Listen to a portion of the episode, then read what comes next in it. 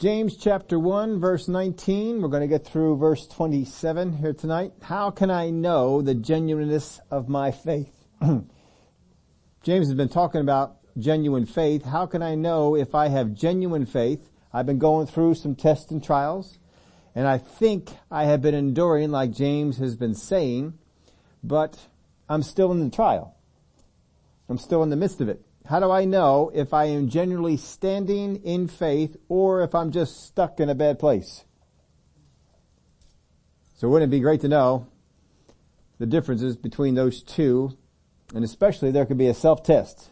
Well, that's what James is going to tell us about here tonight. He's going to tell us how to take a self-test to see if we are standing in faith or we're just stuck.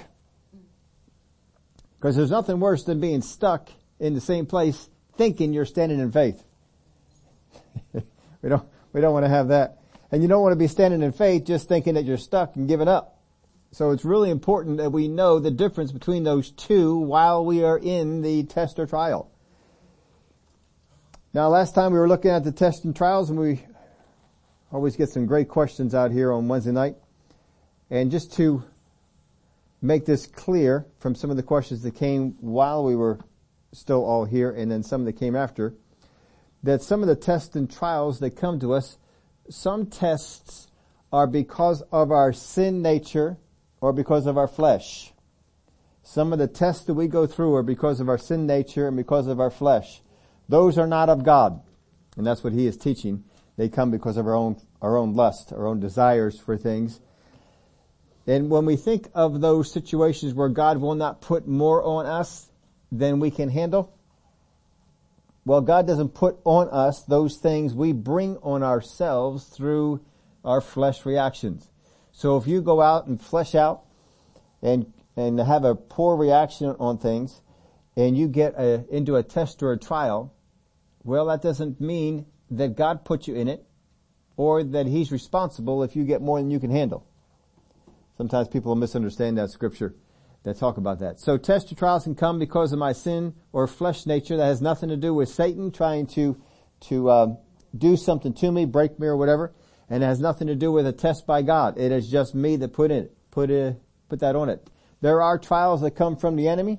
He's trying to get us to break and not pursue a promise that God has given us. Then there's tests that come from God. And when God gives these tests, it is to elevate us and take us on to another level. And He's given us that test just like you would take a final in a college course so that you can graduate from that course and go on to another one. It's much like that. So, verse 19. So then, my beloved brethren, let every man be swift to hear, slow to speak, slow to wrath, for the wrath of man does not produce the righteousness of God. So then, so on account of this, now you can go back here as far as you, you might think that he is referring to, but obviously he's going back to something. He's either going back to just the truth he just taught, or he's going back over all the truths that he has taught in this chapter. So if we look at it, that he's going back over all the truths he just taught, he is saying, so then, or because I count it all joy when I encounter various trials. So then, or because patience is having its perfect work in me. So then, because I can ask for whatever it is that I lack, whatever that test or trial has shown me that I am deficient in, then lack is demonstrated, I can ask for that to be supplied. So then, or because I'm a believer and not a doubter. So then, or because I am enduring temptation. So then, or because I understand evil trials and temptations. And that evil trials and temptations are not of God. They, God did not, has no part of the evil that is in there. He's not trying to get you to fall into evil. God was not behind Satan in the garden things of, of, that nature. I see my, uh, so then or because I see my flesh nature in contrast to God's pure nature. Because I'm in that place where I don't blame God for the things that are of my sin nature, I see the difference between the two. So then or because I know good gifts come from the Father. So then, or because I am here because of God's will. This is why I'm here in this particular place. So then or because we are the first fruits. that he has, that he has made. So we can go back as, as far as you want or just go back to the last truth that he was, he was talking about. But either way, he's going back to stuff. He's building on things here. So then, he says, my beloved brethren, lest every man be, uh, let every man be swift to hear, slow to speak, and slow to wrath. So he doesn't say that you can't get to a place of wrath. He just says get there slowly. Sometimes we misunderstand that and think that Christians can't be angry and they can't have any wrath. Well, God has wrath. And this particular word for, for wrath is the same word that is used very often in the Old, in the New Testament for the wrath of God in the book of Revelation. He says, let every man, now there's no exceptions here. You are not an exception. That's something we have to understand. When he says, let every man be swift to hear, slow to speak, and slow to wrath. This is no exceptions. There's no personality allowances. There's no, uh, when the Christian ways that people do this and say, well that's the prophet in me. No, that's the flesh in you. stop, stop calling it that. There is nothing that I can say about myself that will create an exception. Because he says, let every man.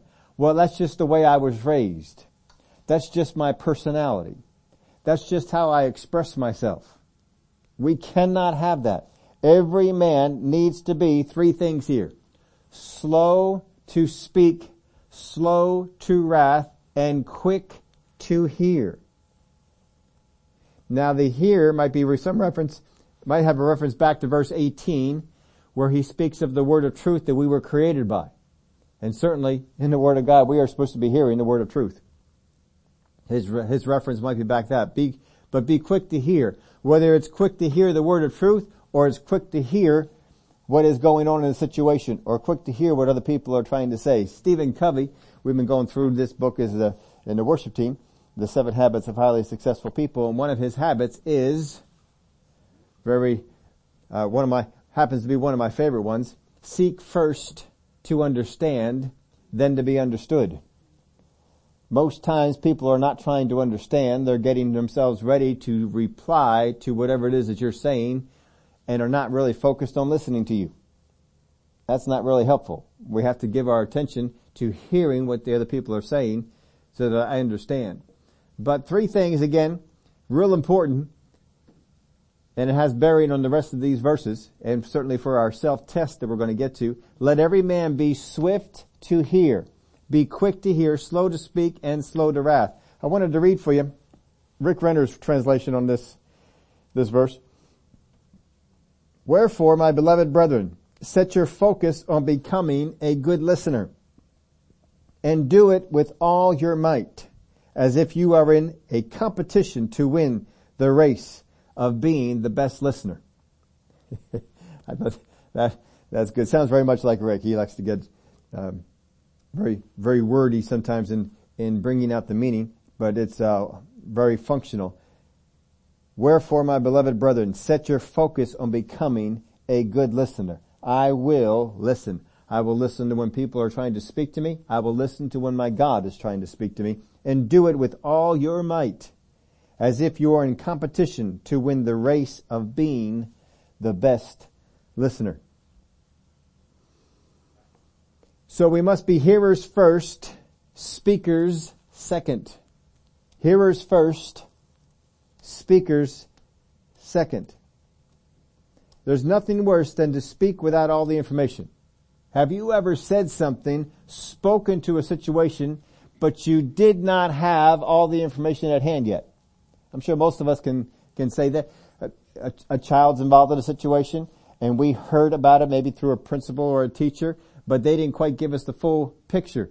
And so when we face that child, we are speaking to them in a way that's not quite accurate because we don't have the full information. We have to make sure we get the full information before we launch out and we begin to say, say some things. The um, second part of this verse, for the wrath of man does not produce the righteousness of God. I, I think that truth is lost on people sometimes.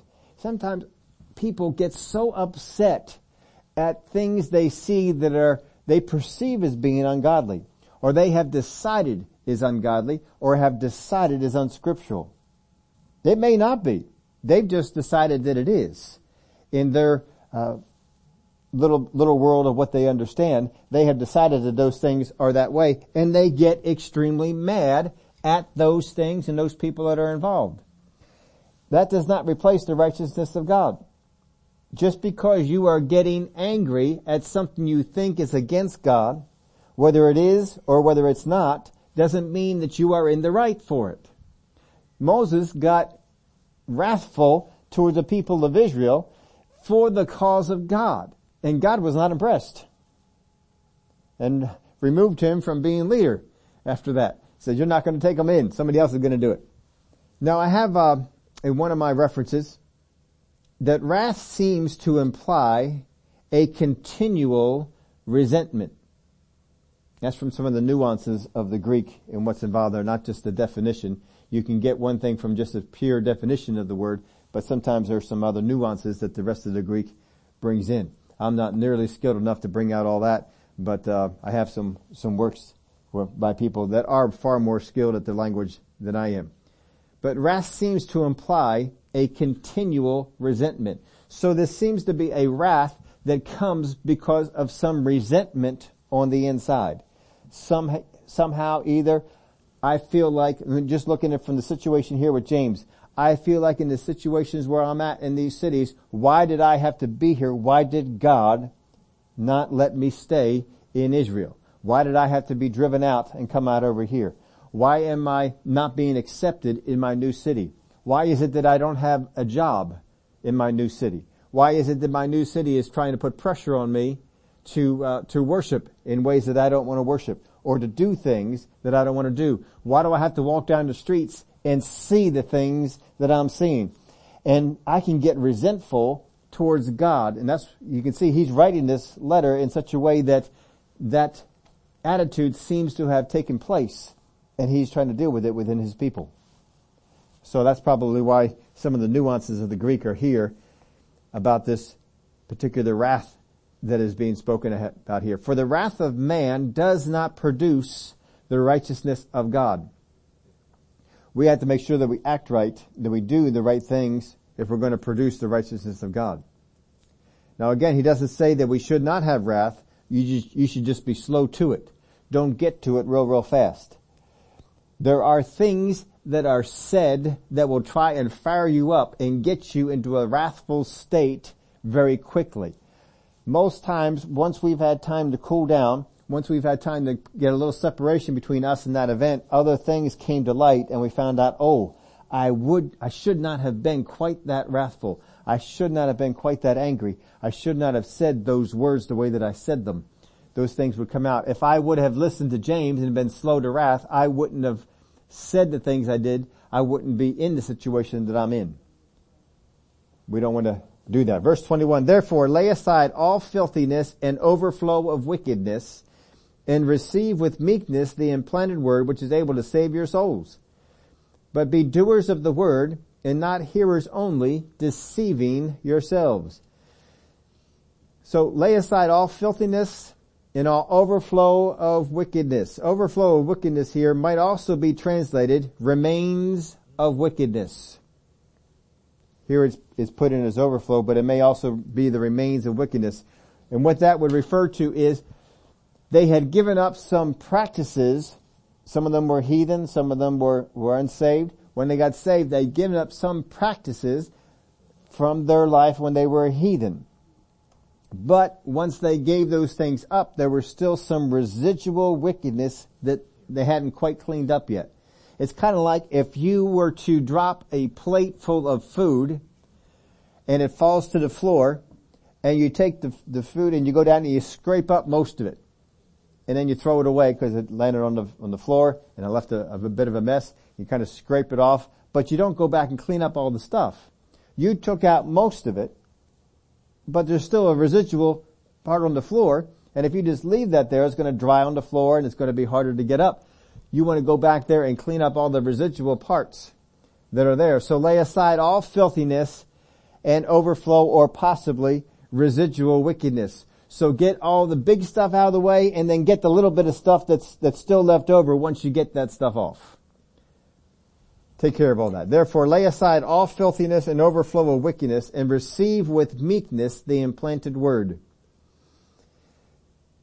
If I am going to receive the implanted word, I need to receive it with meekness, but I need to lay aside this filthiness and this wickedness first. There are people who have become angry for things they think they are on God's side for. They're angry. They are wrathful and it has led them into some things that are not right.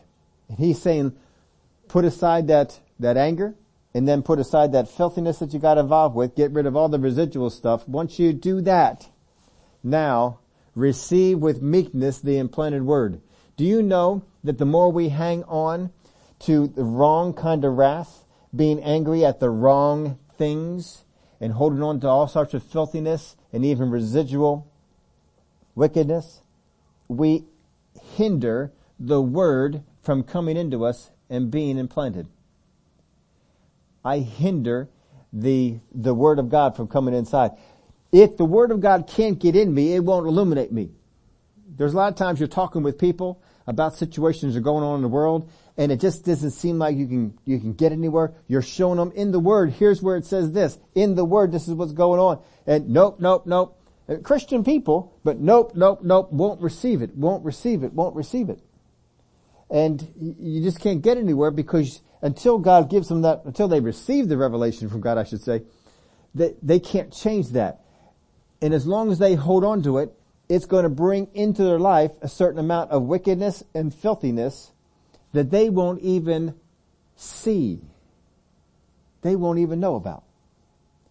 You know, it's just kind of like if, if you go out and you get your, your, your shirt all dirty, you get all sweaty, you, you may not stink enough for you to notice it. But other people can notice it right away. But if I don't notice my own, my own stink, my own, I don't know to go home and get a shower and get changed. I think, well, I'm okay. Cause I kinda, you kinda get used to your own stink a little bit. Once it gets real, real bad, then you realize I gotta go do something about this. But, uh, otherwise you can just not, uh, not even know. And people can get used to a certain amount of wickedness and filthiness and think it's right. Especially when they are blaming God for what Satan does, giving God credit for what Satan has done. Then you are actually being wrathful against the things of God when you think you are wrathful against the things of Satan. And people have done this. If you need a case in point in the Word of God, because the Word of God is best, our best case in points, the Pharisees were wrathful towards Jesus. They were wrathful towards John. They were wrathful towards Stephen. They had wrath towards many of the disciples. But they were wrathful against the things of God. They branded it as things of the devil. And that's how they looked at it. But they were actually fighting against God. So we gotta lay aside all filthiness and overflow of wickedness and receive with meekness the implanted word. You cannot receive the word of God with the revelation that you need in this life with pride. You'll shut it right down. I'll, I'll hear some things, I'll see some things, but it won't be the stuff that I need. It won't be that implanted word, which he puts here, which is able to save your souls. It is able to save your souls. I put here, I saw somebody made a note about three P's as far as the part of salvation was going to go. You can write these down if you want to. But the three P's are this, the penalty of sin, the power of sin, and the presence of sin. When we got saved, we got saved from the penalty of sin. We got saved from the power of sin. And we got saved from the presence of sin. Glory to God for that. So we need to hear, and we need to receive, and then he goes into verse 22, but be doers of the word and not hearers only, deceiving ourselves. So we hear, we receive, and we perform. That's how it needs to go. I need to hear, I need to receive, and then I need to perform. Now he gives the parable of the two builders in Matthew chapter 7, 24 through 27. We're not going there. We're just, if you want to write that down, there's a parable there of the, two, of the two builders. Remember one builder built his house on the sand, and the other one built his house on the rock. And the one who built his house on the sand heard, but didn't do. The one who built his house on the rock is the one who heard and did. The only difference between the two was one did and one did not. And so when the storm came, the one who built it on the sand, that, that, uh, house went away. The one who built it on the rock, that one stood up. It stood the test or trial that came against it. So it's very similar to what James is talking about here in that particular parable. And if you want to go back and read that, it is there for you to do so. But be doers of the word and not hearers only, not merely hearers, deceiving yourselves. Some translations I think even put that aspect in there, not merely hearers. If you are only one who hears and not one who does, you are deceiving yourself into thinking that you are actually doing something that is beneficial. Just because you heard but didn't do doesn't mean anything. So we are deceiving ourselves. This, this phrase here, deceiving yourselves, carries the idea of false reasoning. False reasoning. What they did, those, those who don't do the word, those who hear the word but don't do it, they rationalize in their heads why they don't have to be obedient. Haven't you heard people doing this? You know, the word of God says, uh, we'll just go to, you know, one of the old, old standbys. Don't be unequally yoked. How many have ever heard somebody rationalize that? We heard that all the time. We hear people rationalize that. You know, they, they may even quote it until they hit a situation where, hmm, I'm not so sure about this. And then they begin to rationalize in their head. Well, I think God may have brought me into their life for a particular reason. And so we begin to rationalize. And this is what happens when someone is a hearer and not a doer. They have rationalized why they don't need to do something. There's a rationalization that goes on there. When he says deceiving yourselves, the Greek carries the idea of false reasoning. Not true reasoning. This is false reasoning. It makes sense to them, but how many times have you heard somebody make an argument for the Word of God? It seems to make sense to them and you're thinking, man, this is gibberish. This is, how can the world, how in the world can somebody believe this? But they do. They have deceived themselves with this false reasoning. And there are many people out there that have done that. Remember the parable of the priest and the Levite. I didn't write down the reference for that one, but it's a couple of, I think there's three different places in the scriptures you can find that. But the priest and the Levite, when they saw the, the injured man on the side of the road, the priest and the Levite both rationalized why they don't have to do anything for the man in the parable. They rationalized why they didn't have to do this. And this is what Christians do. They, I heard what the word said, but I'm not going to do it, and I will rationalize why I won't the Levite and the priest knew what the word of God told them they should do to help their fellow man. But they said, well, he's, he's not my fellow man. He is, you know, he's, he's just not up to par with, he's not one of the ones that I'm responsible for.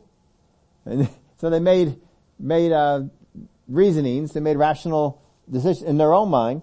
But what it was is, I was a hearer, I heard the word, but I'm not bringing my behavior into line with what I heard in order for me to reconcile that, I have to rationalize in myself, well, I'm not doing it because of this. And I get to the place where it makes sense to me, and that's why deceiving yourselves, he says, he, it's translated that way, but it carries the idea of a false reasoning. In verse 21 and 22, reading from Wuest, this is how he translates these.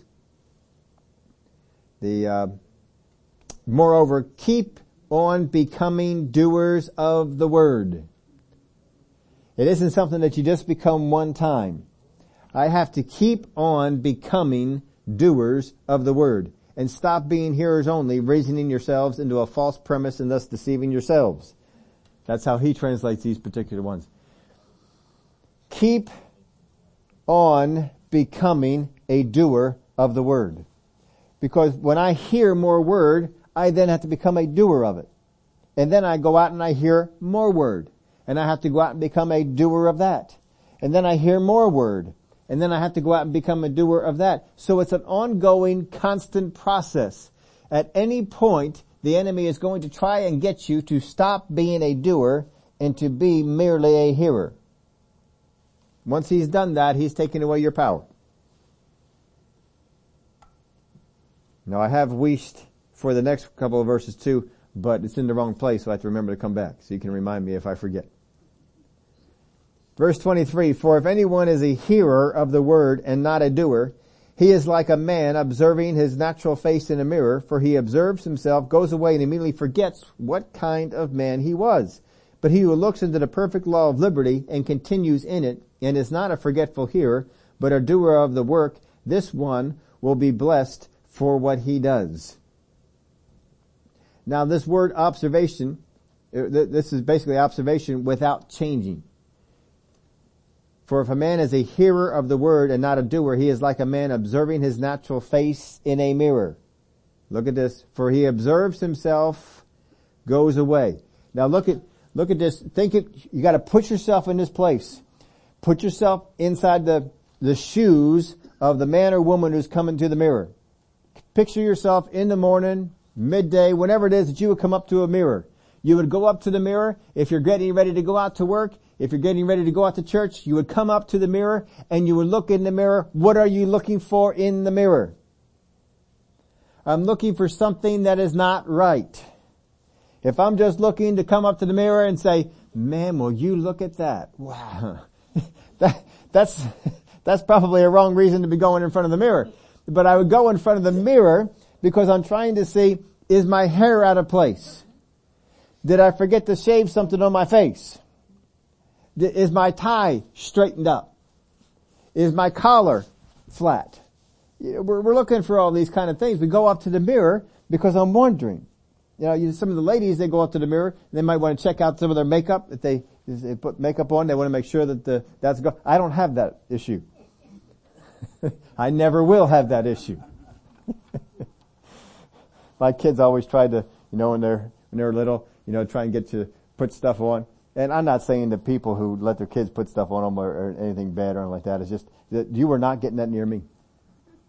You were not. Little, little girl still tries to come up and try and put stuff on me. Nope. Nope. She'll give me the eyes and the smile. It's not coming near here. it will not come nigh me is what I say. Now again, if, if you uh, want little kids to do that, it doesn't mean that there's anything wrong, wrong with that. Um, if you are putting it on yourself, guys, uh, there is something wrong with that. you should not be, you should not be doing that sort of stuff. Uh, let the ladies have the, have the, the makeup. Uh, if I want some makeup, I go out and play football in the mud. That's, that's makeup for me. Uh, I enjoy that. Go out for a cross country run, get in the sloppy mud and get it slopped all around. That, I like that kind of makeup. Not too many people I understand do, but anyway. For if anyone is a hearer of the word and not a doer, he is like a man observing his natural face in a mirror, for he observes himself, goes away and immediately forgets what kind of man he was. They're coming up to the mirror, they're looking, they're seeing the imperfections, and they say, huh, we're alright. They make no changes. There's nothing in there about making a change. They just come and they observe. People that are hearers and not doers are people that are coming up to the mirror and just observing what is there. Not making any changes to it. Well, my tie's not right. Well, my collar's not right. Well, my hair's out of place. Yeah, it is. But that's alright. You see, the Word will tell you certain things are not right in your life. And then the Word expects you to go out and to change those things. But they're not doing it because they are a hearer only. So every time that you go up into the mirror and you're ready to make an adjustment, just confess to yourself, I am a doer of what I hear. I am a doer, not just a hearer and you go up to that mirror and you see something and you fix it. Why did you fix it? Tell yourself. Cause I'm a doer, not just a hearer. I don't just observe things that are wrong. I observe to change them, to make an uh, alteration. So this is what we need to do. So he, he observes himself, goes away, and immediately forgets what kind of man he was. Look at 25. But he who looks into the perfect law of liberty and continues in it, and is not a forgetful hearer, but a doer of the work, this one will be blessed in what he does. Now notice the difference in wording. For anyone is a, for who, if anyone is a hearer of the word and not a doer, he is like a man observing his natural face in a mirror. For he observes himself goes away. Now look at the change. Verse 25. But he who looks into. We have a word change here in the Greek. He who looks into. I wrote the word out there for you. It is in contrast to the casual observing of verse 24. And I followed this out in some of the places in scripture. I'm, I'm going to read for you. Let me, well no, I don't have to, to do that. Just, uh, uh, you can write this down if you want to. In John chapter 20 verse 5 and 11. John chapter 20 verse 5 and 11. This word is used speaking of John and then speaking of Mary when they looked into the tomb where Jesus had laid. When they looked into the tomb, this word is talking, it has a picture of a person who stoops to look over closely at something, giving it careful examination. So if you were to come up and see something on the ground, I can observe it from up here. I can see that there's something on the ground. But if I'm going to graduate from that word observe and go to the word look into, it's when I get down real close and begin to examine what it is that's down there. Is that something of interest? Is that something that I want to do? When they observed the tomb, they didn't just stand back there and take a look at this and say, well, yeah, there's the tomb. No, they stooped in there. They looked in there closely. They were observing how the grave clothes were there, how the body wasn't present, what was around on, what's going around on the wall, so if there's anybody else in there. They were observing intently. They wanted to see what is going on. How is it that the body of Jesus is no longer here? That's where this word changes. But he looks into the perfect law of liberty. He's not observing.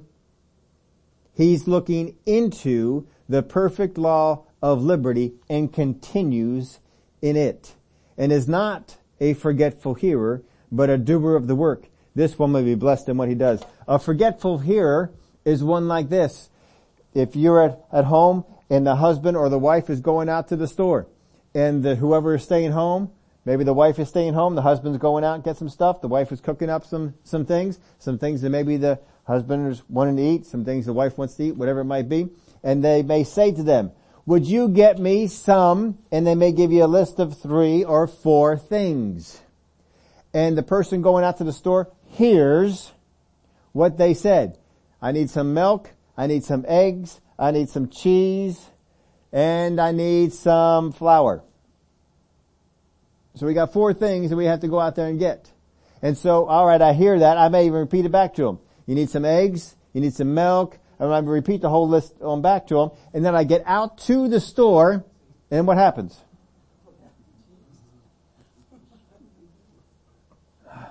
What was the fourth thing? I mean, I know we, I got this, I, I forgot. I forgot what it was.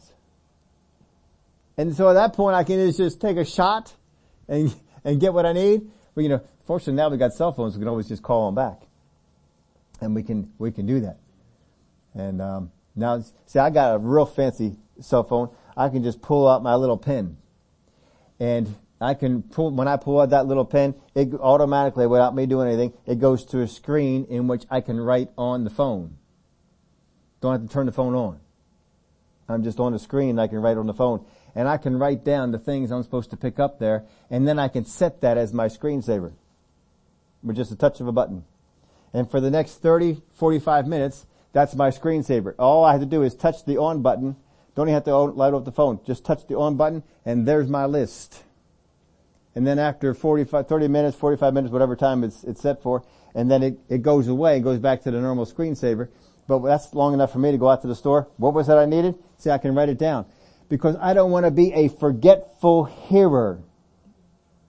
So I, what's important is that I remember. It's not important how I remember. All that's important is that I remember. If I can trust my memory, then great. You ever been to one of those restaurants and the, the waiter waitress comes up and they just have a phenomenal memory. And they can hear four, five, six, seven, eight people on the table. What you want, what you want, what you want. And never write anything down. And are you sure you got this? You didn't write anything down. I got it. I got it. I don't care how they remember. All we care about is that they remember. God does not care how you remember. What he cares about is that you remember. If it's best for you to remember by writing it down, by writing it on your phone or writing it on a card or whatever it might be, however you are helped in remembering, do it. Get yourself to remember because it's important that you do. For he who looks into the perfect law of liberty and continues in it and is not a forgetful hearer.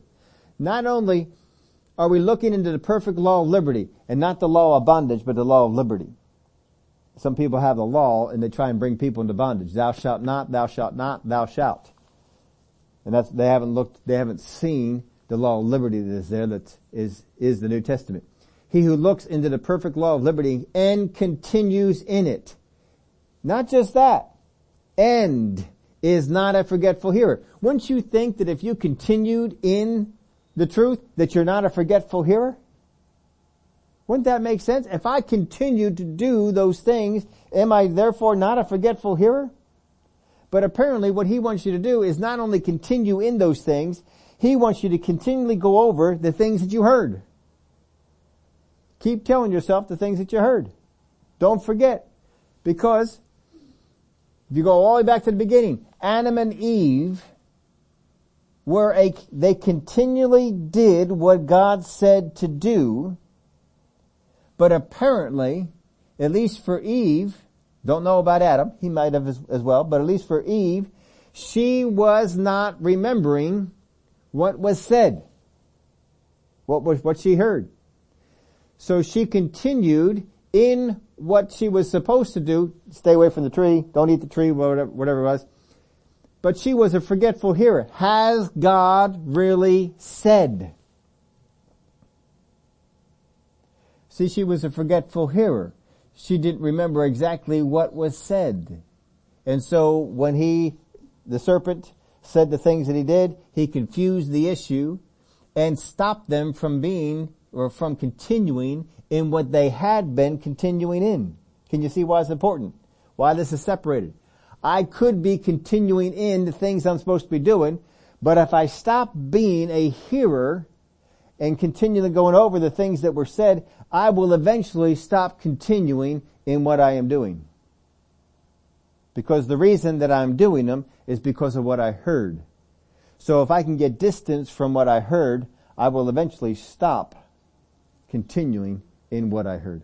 So he separates it here, that you would continue in those things and not be a forgetful hearer, but a doer of the work. This one will be blessed in what he does. You will be blessed not just because you continue in it. You will be blessed because you continue in it and it's not a forgetful hearer. Now his whole thing here, he's been talking about under fire. You're under trials. You're under test. You need to endure. You need to outlast this test.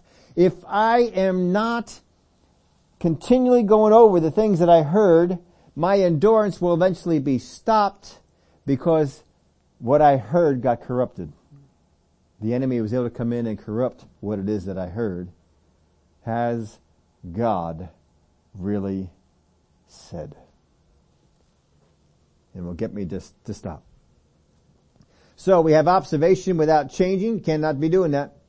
You got to have observation with changing. When I observe and see, well, this is what's going on here. I need to change it. I need to alter something. Now the natural mirror he's talking about here, when a man comes up to a natural mirror, you see what you are. That's all a mirror can do. A mirror, you walk up to it and all the natural mirror can do is show you who you are. You may envision yourself something different. You come up to the mirror and say, oh, apparently I'm not there yet. you may be trying to work out or do some things, but you're not quite there yet. The mirror shows you you are not there yet. Natural mirror, you see what you are.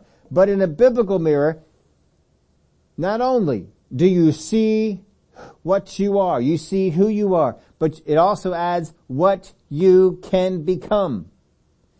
The biblical mirror adds what you can become. When you come up and you look at the law of liberty, it may tell you who you are. It may show you the imperfection that you have, but it also shows you who you can become. Natural mirrors can't do that, but supernatural mirrors can.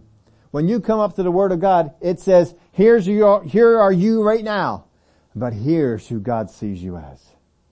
This is where you can go. This is what you can become.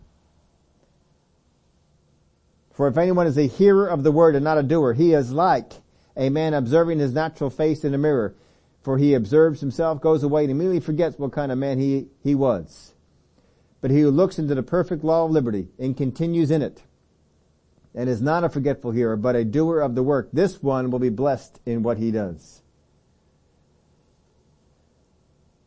Verse 26, if anyone among you thinks he is religious and does not bridle his tongue, but deceives his own heart, this one's religion is useless. Pure and undefiled religion before God and the Father is this, to visit orphans and widows in their trouble and to keep oneself unspotted from the world. He says, if anyone among you thinks, this word here thinks speaks of self-deception because self-deception has often been a problem for religious people. Religious people have deceived themselves into thinking, I'm okay. Things are alright the way that they are. I'm going in a good direction. Even un, uh, unsaved people have deceived themselves. Well, I don't believe there is a God. And they believe that they're safe because of that. Well, I don't believe that God would send anyone to hell. And they think that they are saved on the basis of that. They have deceived themselves. If anyone among you thinks he is religious, God does not care what people think. He does not care what their truth is. He cares about His truth.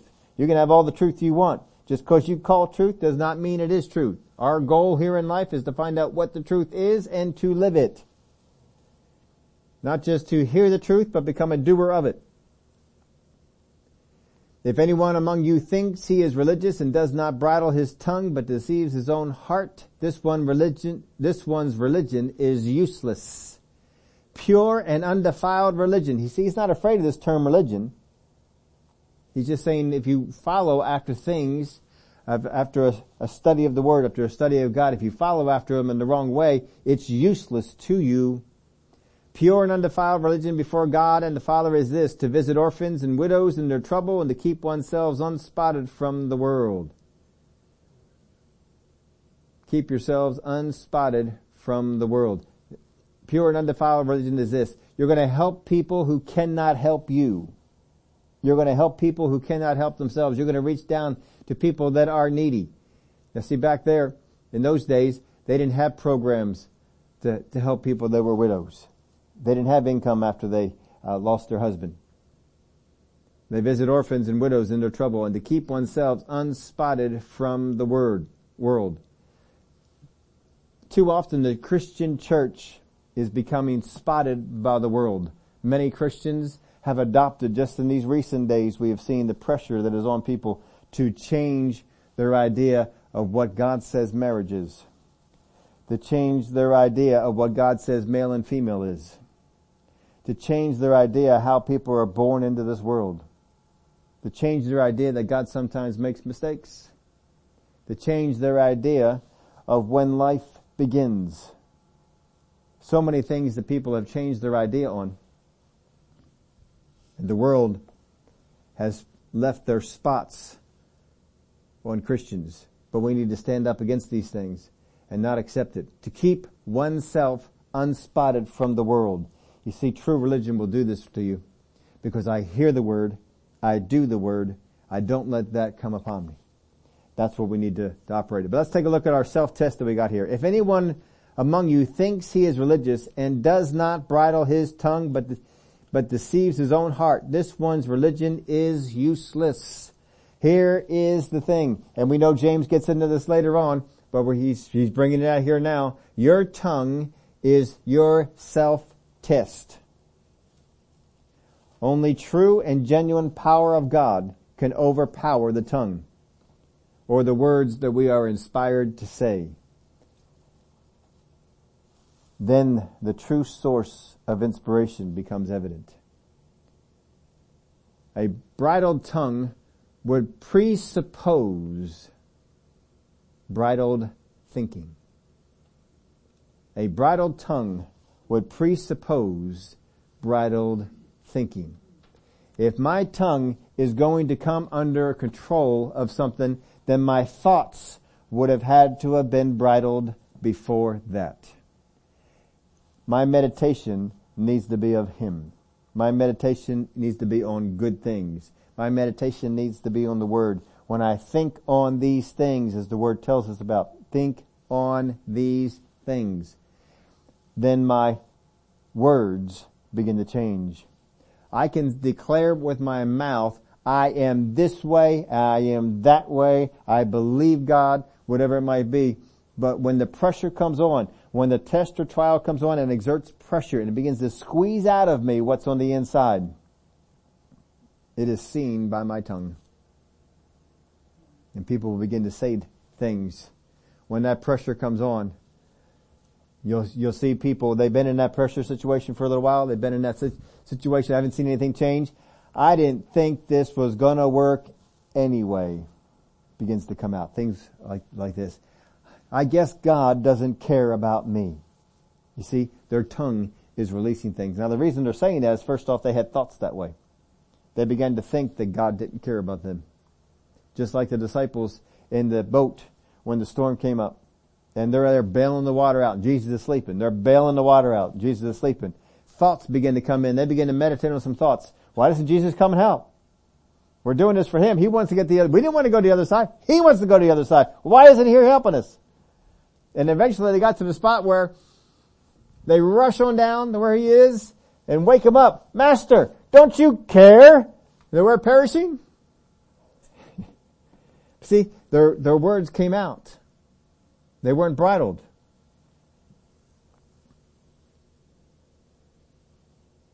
If you go back to the word wrath, people who have resentment in their heart are motivated to speak words of resentment, bitterness, and jealousy. Remember his word wrath had, had that note of resentment to it.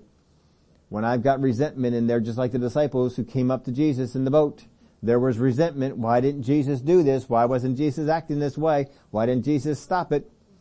There's resentment in their heart. They're motivated to speak words of resentment. They're motivated to speak words of bitterness. They're motivated to speak words of jealousy. And they, they fail to speak the truth in love like Ephesians 4.15 tells us to. Pure and undefiled religion is this, he says. But see, they, they have become spotted. This word here for visit, when it says visit the, uh, the orphans and the widows, this word for, for visit is to look for, inspect, not just coming and see, not just coming and observing. You're coming to, to visit. You're coming in to inspect. You're coming in to, uh, check these things out and seeing what's going on. Hebrews 2 and verse 6 uses this word. But one testified in a certain place saying, what is man that you are mindful of him or the son of man that you take care of him? That word there, take care of him, is this word. Some other similar words, very, very similar to this, this word, are, are used in 1 Peter 2.12, having your conduct honorable among the Gentiles, that when they speak against you as evildoers, they may by your good works which they observe glorify God in the day of visitation. Is Jesus just coming down on that day of visitation? Just observing? Uh-huh. He's interacting. In 1 Peter 2.24, for you were like sheep going astray, but have now returned to the shepherd and overseer of your souls. Now when this word is used in a noun form, it's translated bishop or overseer. You'll see that in 1 Timothy 3, 1 and 2, where it's uh, talking about the bishop or the overseer in there. That's what this word is, is speaking to. So there's an overseeing aspect of this. So when you come in and visit, it's not just to come in and observe. It's coming in to, to inspect, to oversee, to check out. Let's get back to our test here. We want to define this a little better for you. When you, when your faith, I'm, I messed that up. I changed it at one point and left your R off. So when your faith is under trial and you being under pressure produce words of, because you're, you gotta bridle the tongue. It is your tongue that will tell you where you are. It is your tongue that is going to help you understand, am I in faith in the trial or am I just stuck? It's your tongue that is going to tell you. So, when your faith is under trial and you're under pressure, you are going to produce words of, and you can write in as much of this as you want to. If you don't get any of it, you can come up here, I'll leave this, this thing on here for you. You are going to produce words of grumbling and complaining instead of joy. Grumbling and complaining instead of joy. That's one of the first things you're going to see because he said when you encounter trials, what are you supposed to do? Count it all joy. If I'm encountering trials and I'm grumbling and complaining, even though on the outside I may say, well, glory to God, God's, but inside I'm grumbling and complaining, eventually that grumbling and complaining is going to come out. How's it come out? It may not come out in front of other people for a while, but it will come out in my prayer life. It will come out when I'm talking with God. I'm get, God, why am I still in this? God, why hasn't this thing changed? You see, I'm not counting it all joy. I'm grumbling and I'm complaining. Maybe other people can't observe it just yet. The pressure hasn't been put on quite, quite enough to, to squirt it out when, when I'm in front of other people. I still can keep it under control for that. But you see, I'm keeping it under control. I'm not counting it all joy. I'm trying to present as counting it all joy. There's a difference. When your, when your faith is under trial and you're being under pressure, you will produce words of resentment instead of request to God. I begin to resent that the fact that God has left me in this test or trial and has exposed a shortage, a lack, I don't have the wisdom I need. I don't have the money I need. I don't have the strength that I need. I don't have something that I need and I see the lack and I begin to think thoughts of resentment towards God. Why has God left me without these things that I need in this test or trial? And I have words of resentment. My words will come out in such a way, I don't understand why God's doing this. I don't understand why this hasn't happened yet. You see, I'm, not there yet. I'm, not, I'm, I'm showing signs of being stuck, not in faith. Resentment instead of request to God. We're going to produce words of doubt instead of faith. Remember he talked about a double-minded man? Unstable in all, all his ways. Don't, don't let that man think he's going to receive anything from God. He's not in faith. He's in doubt. If I got words that are always speaking about doubt, I just don't know that this is ever going to change. I don't know that this is ever going, I don't know that I'm ever going to get out of this. It seems like this is always constantly going on. It seems like this is always the way that it is. I'm not in faith. I'm speaking words of doubt. They may be words that are inter- internal. I may be speaking them to myself. I may just be thinking them, but they eventually will come out. And I need to get in front of the mirror and let that mirror show me you have got words of doubt. You have got words of resentment. You have got words of grumbling and complaining. I gotta let that mirror show that to me. Ah, yes, I see that. The mirror is showing it to me so I can fix it. I don't come up to the mirror and look at the tie and say, ah, it's not right. I, I just can't get it to go right. Well, I'll just give up. No, if I get the tie and it's not right, I try and adjust it.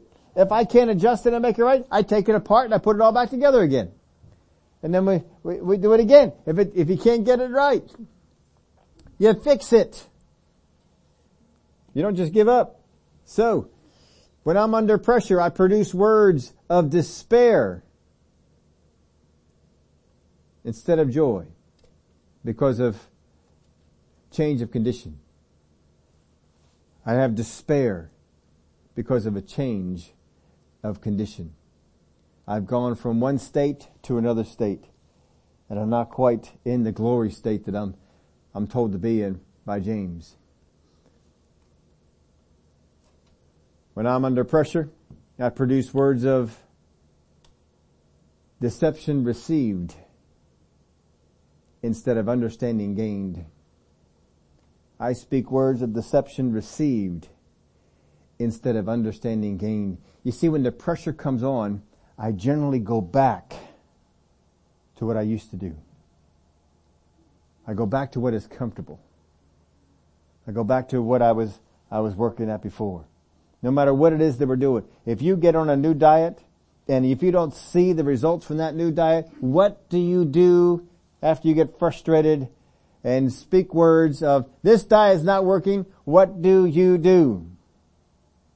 You go back to the foods you ate before that you are now missing. We go back. I go, I speak words of deception received instead of understanding gained. I need to always be pressing in to gain more understanding. Because where I am in life, there's a whole lot of things I don't understand. And there's some deception I have allowed into my life. I'm not aware of it. If I was aware that there was deception, I would take care of it. But if I still keep coming before that mirror, standing before that, that supernatural mirror, that biblical mirror, and it reflects back, ah, I did not see that deception that was there. Look at that deception. Oh, yeah, so glad that I can see, now I can fix that deception. But people will go back to deception that they have received in the past instead of understanding that they have gained. I'm going to speak words of blaming God instead of understanding His gifts. We're going to blame God. Do not blame God. We went over this. Do not blame God for the things the devil has done. Don't give him credit for what the devil has done. But people will do this. Well, I guess God must want me to have this. I guess God must want me to, to be going through this, or He wouldn't have put it on me, or He wouldn't, don't put God as the source of something the devil did. Understand who God is. That's why He says, every good and every perfect gift comes from above. When you are in these different cities, these different places you're at, you're encountering various trials and various uh, tests that are coming upon you and something comes that the devil has sent, understand who it's from. That's from the enemy. It's there to break me. This is from God. It's there to elevate me and to take me to a new level. Don't mix up the two. Understand every good and every perfect gift comes from above. The other stuff comes from the devil. Learn about who your God is and don't let that get mixed up because your words will start to blame God for things the devil did. Don't do it. The words that I will speak when pressure is put upon me will be words of flesh, fleshly wrath instead of spiritual control. In other words, don't be swift to wrath. Don't get there quick. Pressure is going to come on. If I've got the wrong stuff going on the inside of me, this is a good test. I'm going to speak words of wrath. I'm going to have reactions of wrath. I'm going to get angry at the people that are there. You ever see people that have a bad reaction and then they come back to you later on, maybe a day later, I'm sorry, I was having a bad day and I just said some things I didn't really mean to say. See, the pressure came on them and it, sh- and it showed some things that was going on, on the inside. Now, glory to God, they repented. But it's best if you don't have that kind of reaction. Don't have fleshly wrath instead of spiritual control. Let your spirit control the things that come out of your mouth. Don't let the enemy take over. The enemy wants to let those, all those feelings, all that frustration, all that anger take over and have you speak things because he loves it when you speak wrong words. You empower the wrong stuff. Just smile at him say, I'm not about to speak that. Just start laughing at him. Uh-uh. I'm not speaking that. My God loves me. My God knows exactly where I am. And my God is going to supply me with the very things that I need to get over this. That's what we need to do. Don't be like Israel, who every time they faced something, they had some pressure, it exposed were lack of water, lack of food. What did they do? They spoke words that are not, not in a very good way with this list that we're looking at here. So fleshly wrath instead of spiritual control. Here's the last one. Useless observation instead of hope through faith. Useless observation instead of hope through faith. I come up to the mirror, I look, yeah, alright, I look a mess, and then I go away. Useless observation. Instead of hope through faith. When I come up to that mirror, that spiritual mirror, and I have the eyes of faith, and I can see, alright, here's where I am, but this is what the Bible says where I can be. This is where the Bible says that I can get to. I've got that hope and I've got my faith on that hope of where I'm going to be at. Father God, I thank you that you said this is my end, not the one that I'm looking at, not the one the devil is trying to tell me this is your end. No, no sir, Father. You told me in the word that I will go this direction, that I will have success, that you will take me in this, this direction. I, I thank you for it. We have eyes of faith in this. So don't get into useless observation instead of hope through faith. See, I'll always be what I, I'll always be what I see instead of declaring to see what God sees and what He promises. I'll always be what I see. If that's all I can see is what the natural mirror tells me, that's all I'm going to be. But I got to get beyond just that. I got to get to the point where I can declare with my mouth and with my eyes of faith see what God sees and see what God promises. The test is in the tongue. It reveals what is in your thoughts and your heart and it exposes your declarations of who you are, true or false. What I'm saying when the pressure is put on, this is going to expose. I may be saying, well, I'm the righteousness of God in Christ. I'm the head not the tail. I may be saying all those right things, but when the pressure comes on, I knew this wouldn't work. See, that's exposing the real stuff. That's your real test. If that's the kind of stuff that comes out when you're, when you're squeezed, then you are stuck. You're just stuck. If you get pressure put on you and out comes faith-filled words, you're not stuck. You are in the middle of a test or trial and you're coming out on the other side. It's real easy to be able to tell the difference the bridled tongue presupposes bridled thoughts. You get those things in line. The enemy is going to try and throw your way fiery darts. We, we looked at before in the past. Fiery darts are merely thoughts. There are thoughts he puts on the inside, just like he did in the garden. Has God truly said? You can go through many other places in the Word of God where when the enemy comes, he fires thoughts. He tries to get you to think on things that are not the Word of God. And if he can do so, he can pull you down. Three places where trials are going to come. One is from, from God. When it comes from God, God is trying to advance you. When it comes from the devil, he's trying to break you. And when it comes from my own flesh, because I'm stupid. Don't be doing that. There's nothing to be gained from a trial of flesh. Nothing to, you're not going to be advanced in the kingdom of God. And the devil did not aim it at you to try and break you. Some people will say that, well, the devil's just trying to test me. He's just trying to see what I'm made of. No, your own mouth opened up and you said stuff you shouldn't have said. Don't be doing that sort of thing. So understand those, those three areas of test and they all have different, different places. The flesh one shouldn't have any place in your life at all. The enemy is going to have a place in your life. You may not like it, but the enemy is going to try and test you and break you. But God says he can't. Just keep hanging on to what I've showed you to do. See, when that squeeze comes on, what kind of things are going to come out? Father, I thank you for your word. No matter what test or what trial that we are in, our words will tell us where we're at. Our thoughts will help us identify where we are in all this process. Is the enemy getting the upper hand? Or am I still having the upper hand in this? Do we have words of faith? Do we have words of hope? Or are we speaking words of wrath? Are we speaking words of complaining and grumbling?